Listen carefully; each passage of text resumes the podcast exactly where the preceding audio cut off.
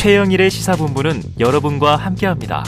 짧은 문자 50원, 긴 문자 100원이 드는 9730. 라디오 어플 콩과 유튜브는 무료로 참여하실 수 있습니다.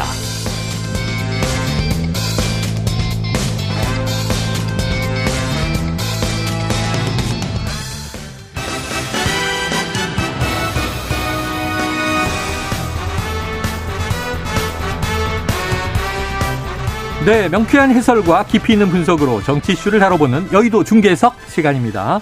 오늘의 캐스터 자, 이은영 휴먼앤데이터 소장 나오셨습니다. 어서 오세요. 네, 안녕하세요. 반갑습니다. 어, 캐스터 복장으로 나오셨네요. 네, 캐스터. 네. 네. 그리고 어디서도 들어볼 수 없는 명품 해설을 해주실 오늘의 해설위원이죠. 바로 장윤선 정치전문 기자 나오셨습니다. 어서 오세요. 네, 안녕하세요. 아유, 너무 아유 이렇게 네. 명품 예설로 띄워주셔도 아유 검증 되셨잖아요. 아닙니다, 아닙니다. 검증되신 분입니다. 네, 그래서 자, 제가 이 제작진 때문에 밤잠 못 자고 취재를 계속해야 되는. 그러니까 계속 압박을 받아서 전화를 그러니까, 돌리시고 계속 일을 시켜요. 어. 자 한번 들어가 보죠. 어떤 네. 또 새로운 소식들이 있는지. 자 윤석열 대통령이 주재한 비상경제 민생회의 어제 오후에 있었고요. 이 비상경제 민생회의를 처음부터 끝까지 언론에 공개한 건 이번이 처음이라고 하죠. 자, 이 출근길 문답에서 쇼나 연출 하지 않는다. 두 분 어떻게 보셨는지 한번 장 기자님 어떻게 보셨어요? 그 쇼나 연출이라도 해야죠. 아 그래요? 아, 하지 않는 게 오히려 아니라 해야 된다. 그렇죠. 음. 그리고 사실은 실제로 경제 위기, 민생 위기가 너무 심각하고 특히나 금융 위기 그리고 음. 경우에 따라서는 기업의 줄도산, 특히 이제 건설업 네, 같은 경우 네. 지방은 벌써 시작됐다는 얘기도 있고요. 음. 그래서 상당히 여파가 큰데 그 음. 문제에 관련해서 국민들은 정부와 대통령께서 정말 어떤 생각을 하고 네. 어떤 대책을 세워줄 것인가에 대해서 정말 귀를 쫑긋하고 80분이나 음. 생방송을 한다니까 뭔가 있겠지 라고 기대했으나. 음. 어, 왜 했지? 뭘 보여주려고 했던 것일까라는 음. 의문만 남은 그런 생방송이 네. 아니었나라는 생각이 들어서요. 너무 음. 아쉬웠습니다. 오히려 좀 연출했어야 한다? 아, 그렇죠. 저는 네. 그 말을 대통령이 하셨잖아요. 예, 예. 코끼리는 생각하지 마 이게 생각이 아, 났어요. 예. 그러니까는 그 말을 하시고 나서 그게 헤드라인으로 쫙 잡힌 다음에 네네. 그걸 보니까 음. 아, 진짜 쇼나 연출 같다. 이런 생각이 오히려? 들었고. 네, 오히려 쇼나 네. 연출 같다. 이런 생각이 음. 들었거든요. 그리고 요새 대통령실 행사를 보면은 뭔가 좀 이렇게 규모가 작은 느낌이에요. 네네네. 그래서 아, 저런 것도 좀 과거랑 자꾸 이제 사, 어, 사진에서 많이 좀 비교가 되니까 좀 행사를 하려면 쇼를 하려면 어. 좀 제대로 좀 멋있게 해줬으면 좋겠다 그런 음. 생각도 좀 잠깐 들었어요. 그래요. 어제는 네. 뭐 용산 대통령 집무실 내에 자유홀이었는데 네. 한 20명 관계부처 장관 참모 이렇게 음. 해서 좀 오붓한 분위기였습니다. 예전 같으면은 음. 문재인 정부 때는 막 음악도 나오고 네. 막 연출이 화려했잖아요. 연출했죠. 그렇죠. 막 네. 네, 실제로 그래서 이거 탁현민 비서관이 고른 거냐 뭐 그런 얘기 많이 했었죠. 이 음악에 담긴 건 뭐냐, 그렇죠. 뭐이 네. 메시지가 뭐냐 이래서 기사도 많이 쏟아지고 했는데 음. 약간 상막한 분위기 그래서 뭐 장관들이 농담도 던지고 정치인 출신 음. 장관들이 네. 농담도 던지고 좀 분위기를 좀 어, 좀 좋게 네. 만들어 보려고 했는데 뭐 그런 면이 보니, 있어서 예, 그러다 보니까 좀 비상한 느낌이 안 든다 아, 그런 얘기가 비상, 나오고 그렇죠 비상한 네. 느낌이었고 네, 좀 한가해 보이더라라는 음. 비판이 있더라고요. 그래요 알겠습니다. 음. 자 회의가 80분간 생중계로 진행된 건 어쨌든 초유의 일이고요. 이거 윤 대통령이 직접 낸 아이디어다 이렇게 전해졌는데 대통령실 내부에서도 반대 의견이 많았다고 해요. 맞습니까? 그러니까 언론 보도에 상당히 많이 나왔는데요. 네. 그러니까 어떤 생중계에 대한 부담 때문인 것이죠. 네. 왜냐하면 뉴욕에서도 의도치 아니하게 네네네. 이 땡땡 저 땡땡 발언이 나오고 네네네.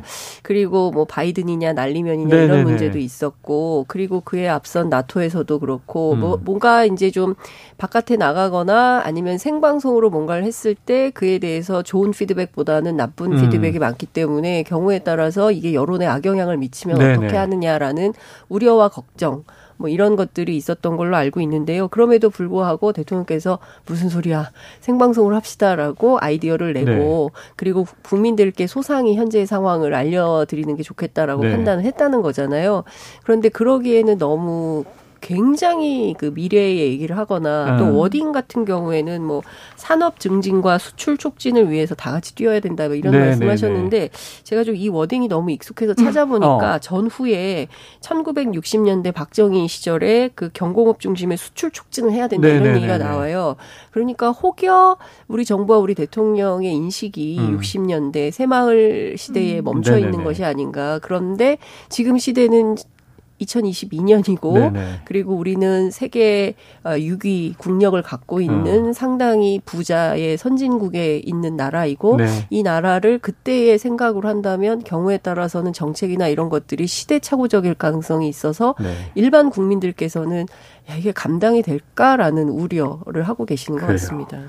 자, 회의에서 뭐 각 부처마다 여러 네. 가지 대책이 있었습니다. 부처에 맞는 부분들 또 약간 이제 농담으로 모든 것이 다 수출을 할 수 있는 산업이다. 그러니까요. 그래서 이제 국방부는 방위산업부라고 생각해라. 뭐 이제 이런 얘기들이었는데 기억에 남은 대목들이 이 소장님 어떤 게 있어요? 저는 어쨌든 그 전부처의 산업화 네. 이말 자체가 지금 말씀하신 것처럼 음. 70년대직 사고가 아닐까 그런 어. 생각이 들었고 이제 그 가장 좀 그 자기 그 부처의 명확한 미션과 그 과제를 알고 있는 장관은 역시 이제 원희룡 장관이었다. 네네네. 근데 이제 지금 부동산이 어 하향하고 있지만 그래도 그 오르기 전의 상황으로 지금 안정적으로 지금 하향을 하고 있는데 음.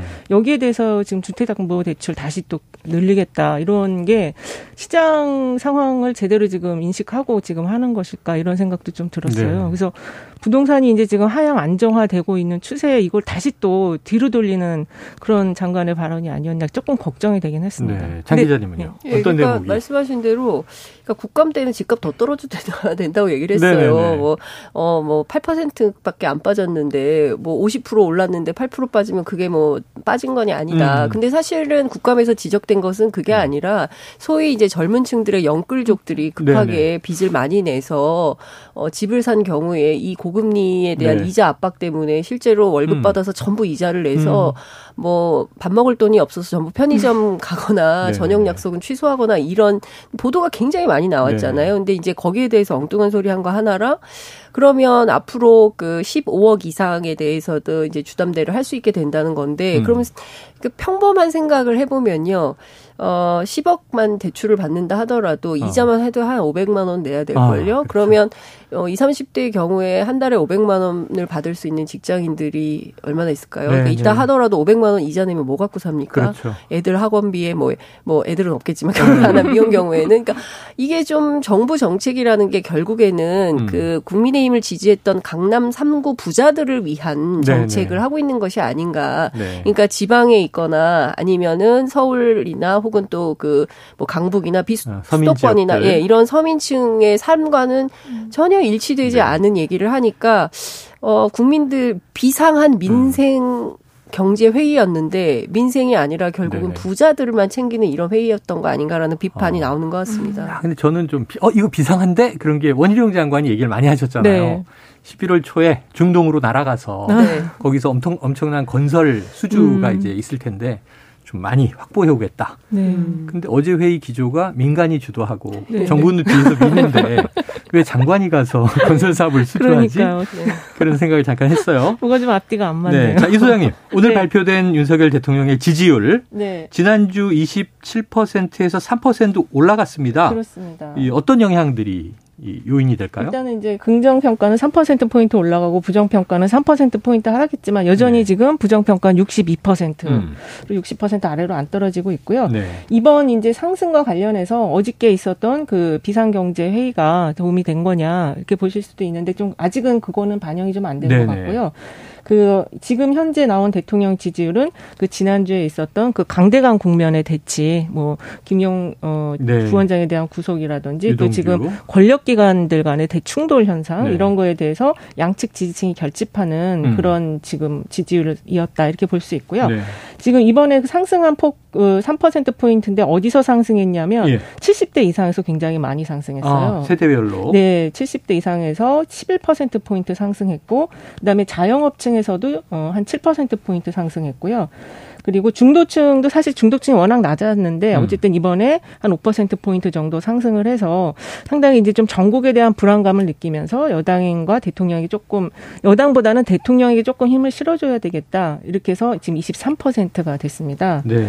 그리고 국민의힘 지지층에서 상당히 또 여기도 많이 올랐어요. 64%에서 69%로 5% 포인트 올라서 결국 이번 그 지지율 상승은 이제 보수와 그다음에 그 대통령 원래 지지층에 좀 결집이 있어. 있었다 이렇게 정리할 수 있겠어요. 네, 맞습니다. 지금 이게 이제 한국 갤럽 조사 갤럽 조사, 영, 예, 갤럽 조사가 지난 10월 25일에서 27일 네네. 어, 전국 1,001명 대상 여기가 이제 정기 조사를 자체가 음. 하는 예, 예. 곳이잖아요. 그러니까 민생 회의는 아직 다 반영되기 아직은 안 조금 어려운 기간이군요. 그렇습니다. 네. 어제 오후 2시에 네. 회의를 했기 때문에 그렇죠. 아마 이제 그때는 조사를 끝내고 네. 이제 데이터 분석을 하는 시간이었기 때문에 네. 그게 반영이 좀 안 됐을 것 같고 근데 저는 이런 생각이 좀 듭니다. 어찌됐든 이제 영남 지역당 으로 계속 가는 거거든요. 국민의힘과 그리고 윤석열 정부의 그 어, 정치적 기반이라는 게. 음. 근데 보면 수도권이나 그리고 어, 또 20, 30대 젊은 층에서 지지가 많이 올라와야 되는데 지지율 분석을 해보면 어 20대가 여전히 긍정 평가가 13%, 네. 30대가 22%, 40대가 17%, 50대가 26%, 70대 이상만 63%를 정말 네. 높거든요.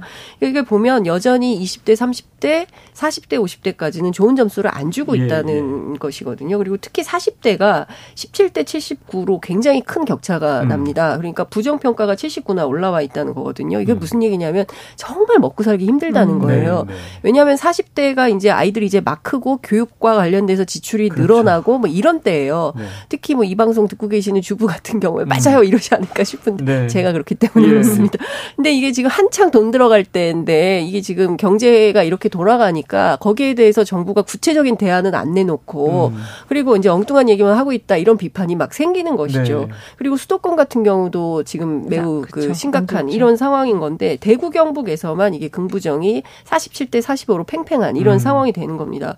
그러니까 제가 보기에는 계속 이기조를 가져갈 거냐, 예. 아니면 앞서 이은영 소장님 분석해 주신 대로 중도, 그리고 수도권, 그리고 20, 30대, 그리고 40대, 50대까지 음. 넓은, 폭넓은 지지를 바꾸고 갈 거냐, 어떤 네. 정책으로 어떻게 승부할 거냐, 저는 이제는 좀 결단을 해서 새로운 길을 모색하지 않으면 음.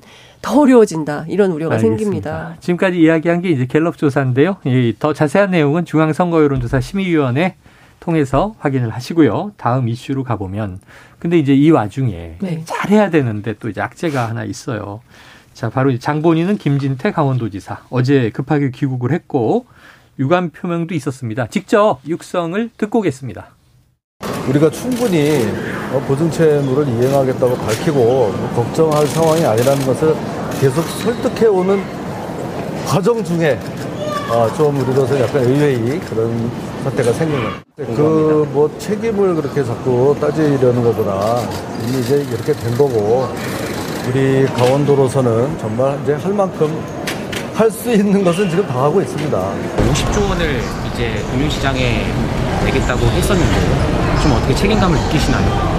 좀 미안하죠. 네, 어찌 됐건 전혀 이제 본의가 아닌데도 좀 사태가 이런 식으로 흘러오니까 좀 미안하게 됐고요. 네. 자, 본인은 아닌데 좀 미안하게 됐다. 이 소장님 어떻게 네. 들으셨습니까? 어쨌든 지금 갚을 수 없다고 얘기했다가 네. 갚겠다라고 네. 지금 말을 예, 예. 바꿨거든요. 빠르게 갚겠다. 네, 빠르게 갚겠다고 했는데 이거는 결국에 이제 금융시장이나 경제시장은 이 말 한마디가 미치는 여파가 엄청 큽니다. 그래서 음. 지금 김진태의 날, 나비 날갯짓이라는 얘기가 있을 정도로 나비 효과를 얘기해서 예, 나비 효과를 이게 이제 지금은 이제 갚겠다고 해서 뭔가 일단락 된 것 같지만 이게 이제 채권 시장과 그 채권 시장에 대한 건데 그게 이제 여파가 계속 있을 네네네. 거라는 거죠. 그래서 어 그래서 아마 지금 대통령실에서 그 이 회의를 비상경제 민생 회의를 음. 아마 공개를 한 것이 아닌가. 네. 왜냐하면 과거에도 박근혜 전 대통령이 그 규제 개혁 장관회를 일곱 시간 가까이 공개를 했고 나서 네네. 그다음에 지지율이 좀 상승한 적이 있었거든요. 어. 그래서 아마 이제 그런 거에서 차관을 해갖고 이 김진태발 이 지금 금융 위기 네네. 이거를 좀 빨리 좀 음, 막아야 되겠다. 음. 이걸 안정시켜야 되겠다. 이런 게 좀 같이 작동한 것이 아닌가 싶은데요. 어 이게 끝난 건 아닌 것 같아요. 어쨌든 좀 여파가 계속적으로 음. 있을 거로 보여집니다. 자, 장 기자님이 12월 네. 15일에 뭐 네. 레고랜드 채무액 2,050억 원을 다 갚았어요. 음. 그럼 이 사태가 좀 종식이 됩니까? 그렇지 않다는 전망이 되게 많은 것 같고요. 네. 제가 정치권 내부에 취재를 해보면 음. 국회 기재위 위원들이 무슨 얘기 하냐면요.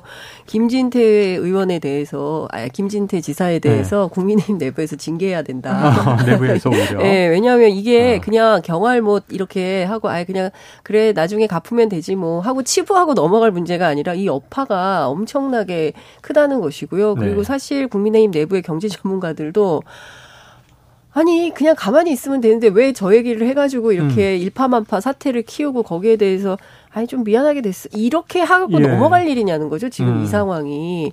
그건 아니지 않습니까? 채권 시장에 준 충격 그리고 이제 이것이 일파만파 퍼즐 문제 결국에는 금융위기까지 가는 거 아니냐. 네. 뭐 이런 상황으로 가는 것인데 그거에 대해서 대단히 무책임한 태도다. 아. 그러니까 이거는 상당히 좀 책임을 지는 태도를 보여야 된다라는 게 정치권 안에 있는 네. 목소리입니다. 그래요. 같은 여당 내에서도 네. 지금 이제 비판이 나오고 있다. 징계 여부가 어떻게 될지 좀 미안하다. 이게 이제 많이 대서특필이 됐던데. 그, 그러니까요. 어전 아까 육성 중에서 그 책임을 자꾸 따지려는 것보다 이제 이렇게 된 거고 이렇게 얘기를 하시길래. 그게 말이 안 되는 네. 거죠. 자, 그래서 이제 우리가 이 지도자가 의사결정을 할 때 엄중하다 이런 얘기를 하는 거죠. 그렇습니다. 네. 자, 국회 또 다른 이슈가 관심을 끌고 있어서 넘어가 보도록 합니다. 어, 이른바 한동훈 장관의 술자리 의혹 이제 국감장에서 제기가 됐어요. 근데 오늘 아침 윤 대통령 이게 출근길에 기자 질문에 저급한 가짜뉴스 선동은 국민을 무시하는 것이다. 입에 담기도 싫다. 좀 격앙된 분위기이기도 했는데 이 소장님 어떻게 보셨습니까? 일단은 이게 기자가 질문을 했는데 첫 번째 반응은 답변을 안 받고 다른 어. 질문 달라고 아, 했다가 다른 질문 없습니까? 네, 그러다가 이제 다시 답변을 했는데 사실 우리가 저 바로 몇, 얼마 전에 그 그 이 XX 발언과 관련한 네네네. 국경 논란이 있었잖아요. 음. 그래서 어쨌든 이 가짜 뉴스로 이걸 규정을 하시고 그다음에 그 입에 담기도 싫고 이건 국격과 관련된 문제여서 입에 담기도 싫다 이렇게 얘기하셨는데 네. 국민들이 볼 때는 아 이게 이제 팩트는 좀 체크를 할 필요가 있다라고 생각하지만 음. 그 어, 그 이면으로 밑으로 음. 계속 이거에 대해서 수근수근 되는 네. 그런 목소리들이 목소리들이 계속 이렇게 확산이 되는 것 같아요. 네네. 뭐 진짜 갔냐, 술을 좋아했냐. 근데 지금 중요한 거는 이 술자리 있었냐 없었냐도 중요하지만 그 이제 이 누가 과연 있었을 있었었나 그게 일단 음. 특정 어떤 로펌 이름이 나왔기 아, 때문에 그 예, 그 부분이 있었다면 되게 그렇죠 중요한 사항이고 그리고 지금 이 전반적으로 대통령께서 이 국정 상황 자체를 어그 검사들 중심으로 지금 너무 운영을 하시잖아요. 네. 근데 이 검사들에 대한 평가가 썩 좋지가 않아요. 음. 그 권력기관 평가 역대 이렇게 나온 것들이나 최근에 8월달에 시사인이 한 그런 자료들을 보더라도 네. 권력기관 중에서 가장 평가가 안 좋은 것이 검찰이거든요. 음. 그래서 이 검찰 중심의 어떤 국정 운영의 방향, 인사, 이 여기서 좀 획기적인 변화를 하셔야지 이거 이런 문제로 지금 정치권이 이렇게 수근수근 되는 거 이거는 좀 바람직하지 않은 네. 것 같습니다. 자, 말씀하신 대로 지금 지목된 그 술자리 지금 뭐 진위 여부는 아직 공방 중입니다. 네. 그리고 이제 한동훈 장관 입장에 따르면 완전히 이제 허위다. 윤석열 대통령 가짜뉴스다. 이렇게까지 규정했는데요. 그 우상호 민주당 의원이 오늘 아침에 이제 방송에서 윤 대통령이 밤늦게까지 술자리를 한다는 제보를 많이 받았다. 근데 이런 얘기들이 좀 많이 돌아다니는 건 맞습니까? 저도 많이 들었습니다. 아, 장 기자님도. 네. 근데 이게 어디서 나오느냐면요. 네. 국민의힘 쪽에서 나오는 얘기예요. 아, 그렇죠. 민주당은 네. 뭐잘 민주당에선 잘 알지도 음. 못하고 아는 사람들도 없고 그래서 이제 그 국민의힘 관계자들이 이제 이런 얘기를 해 주는 것이고 본인들도 우려하고 있기 때문에 이제 네. 기자들한테까지 이런 내용들이 전달되고 음. 기자들한테 전달되니 당연히 뭐 야당 의원이 우상호 네, 네. 어, 의원한테도 뭐 이런 얘기가 네. 갔을 수 있겠다라는 생각이 좀 드는데요. 음. 그러니까 제가 이제 예전에 2012년 대선 당시에 취재를 할 때때 네네. 그때 이제 문재인 후보 관련돼서 뭘 좀 여쭤보면 항상 문재인 후보는 이가 아프다. 아. 뭐 임플란트를 해야 된다. 네네네. 뭐 이제 어제도 새벽 3시까지 원걸 보셨다. 막 이제 이런 예, 얘기를 예. 제가 들었어요. 취재가 아. 참안 됐는데 윤석열 정부 최근에 제가 취재를 하려고 하면 대통령도 화가 나 있다. 아. 경로하셨다. 뭐 네. 뭐 그끄저께 진노하셨다. 막 어. 이제 이런 얘기들이 들려요. 그러니까 음. 오늘도 현장에서 기자의 질문에 대해서 제가 보기엔 상당히 화가 나신 것 예, 같습니다. 네. 그래서 그 화의 종류가 여러 가지가 있나 보다. 예, 예. 이런 생각이 좀 들었는데 어 우선 그 동백아가 씨와 관련해서 네. 뭐 제가 그 그쪽 취재를 좀 해보니까 음. 그. 전 전에 이 사건이 딱 터졌을 때 그 이제 대통령실의 뭐 관계자가 이제 사실 확인이 좀 필요해가지고 여쭙나 봐요. 음. 그랬더니 음. 대통령께서 동백아가씨라는 노래가 있냐, 네. 뭐 어떻게 부르는 거냐, 어. 뭐 이번 기회에 내가 좀 배워야겠다, 뭐 네. 뭐 이런 말씀을 하셨다는 거예요. 네. 그러니까 그 내용만 들어도 네. 사실 이 술자리에서 대통령 뭐 노래를 부르고 뭐 뭘 어떻게 했다라는 것은 사실이 전혀 아니니 네. 이것은 어. 뭐 이렇게 말도 안 되는 허황된 얘기다. 어. 이제 이렇게 이제 치부를 하고 있습니다. 네. 그런데 앞서 이제 이은용 소장님 잘 설명해 주신 대로 음. 국민들은 아니 진짜 안 간 거야? 혹시 간 거 아니야? 뭐 이런 의혹들이 저작거리에서는 그러니까요. 맞아요. 그런 얘기들이 일파만파 막 퍼지고 카더라가 터지는 거죠. 네. 그러니까 어쩌에 보면 정부 입장에서는 이런 것은 굉장히 당혹스러운 그렇죠. 어, 소식인 것이고 관련해서 저는 차제에 사실이 아니라면 대통령 출퇴근하시잖아요. 네. 그렇기 때문에 경호 경찰 기록이 분명히 있습니다. 음, 음. 그래서 그 경호 경찰 기록을 공개해 버리고 내가 이때 새벽 1시 7월 20일 새벽 1시에서 새벽 3시 사이에 음. 청담동의 뭐 술집에 없었다는 사실을 네네네. 오히려 대통령실에서 음, 공개해 버리면 공개해 버리고 음. 분명하게 확인을 해 주면 네. 더 이상 그런 논란은 저작거리에 음. 흉흉한 소문은 돌지 않을 것이다 네네. 이런 판단을 하는데 안타깝게도 관련한 걸 취재를 했더니 예. 어 비공개 비공개다 어, 비공개다 예 국회 네. 행안위에서 민주당 의원이 그것을 공개하라고 요구를 했던 모양이에요. 경호 인력 예. 현황 같은 예. 거. 그런 데 네. 그거에 대해서 공개할 수 없고 경찰에서는 아 그런 거는 애시당초 공개해서는 안 되는 음. 그런 내용인데 잘못 나가서 지난번에도 뭐 대통령 출퇴근에 경찰 인력이 뭐 600명씩이나 동원되고 음. 이것은 뭐 인력 낭비고 계속 뭐 출퇴근을 할 거냐 네. 뭐 이런 비판이 있었다라고 어. 이제 경찰 쪽에서는 해명을 좀 하고 있는데요. 이 국면에서는 궁금한 거죠. 네. 그리고 분명하게 밝히는 게 오히려 낫겠다. 그리고 또 하나 오늘 대통령께서 이것은 국민을 무시하는 처사다 이렇게 어. 말씀하셨어요.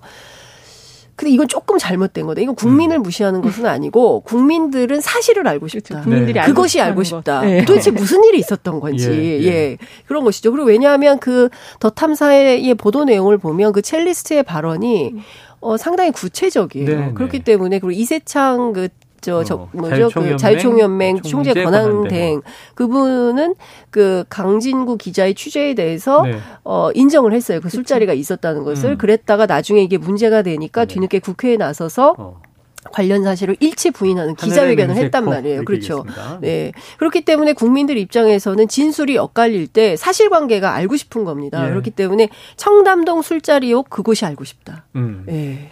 알겠습니다. 민주당 내에서도 이게 김의겸 의원이 좀 경솔했다 이런 비판들도 있는데 음. 지도부는 이게 이 TF를 구성하겠다. 진상을 규명해야 되니까요. 네. 네. 다음 이슈 짧게 하나 보죠. 시간은 많이 남지 않았습니다만 지금 국민의힘이 공석인 당협 69곳 뭐 사고 지역 포함해서 본격 재정비를 하기 위한 조직 강화 특별위원회를 구성했습니다.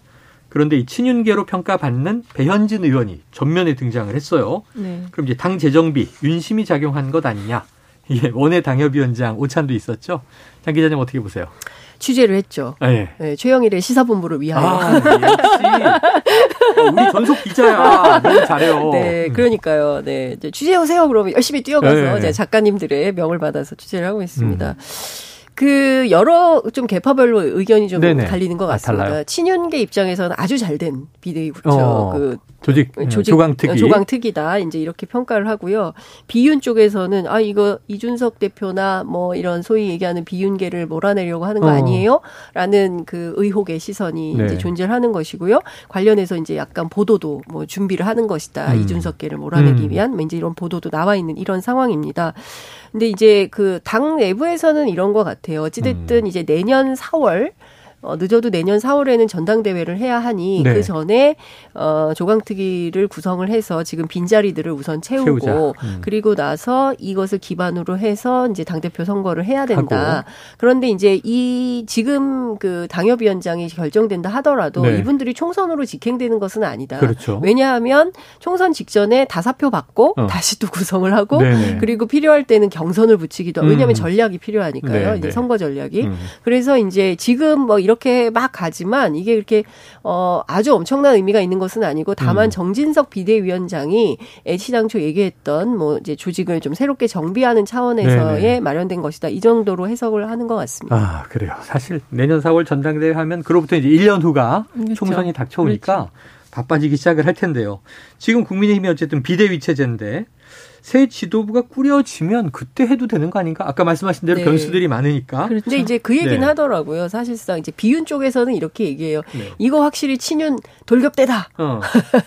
뭐 배현진 의원이 음. 있지 않냐? 뭐 이제 이런 얘기를 하긴 합니다. 그런데 예. 이제 경우에 따라서는 또 어, 또 목소리를 당에 어려움이 있을 때 목소리를 좀 내줄 음. 필요도 음. 있는데 그 가능성이 있을까 그것에 대해서는 미지수다 이런 평가들이 나오는 것 같습니다. 네. 자, 이 소장님 오늘 예언 하나 하시죠. 어떤 거 그래서 이게 이 저 조강특위 세워지고 네. 이 당협 먼저 이제 정비하고 그러니까 네. 전당대회는 좀 천천히 갈 거 아니야? 뭐 음. 뭐 5월, 6월 원래는 2말 3초 이렇게 네. 얘기했다가 네. 4월이다 얘기했다가 5, 6월이다 지금 미뤄지고 있는 상황인데 네. 언제 할까요?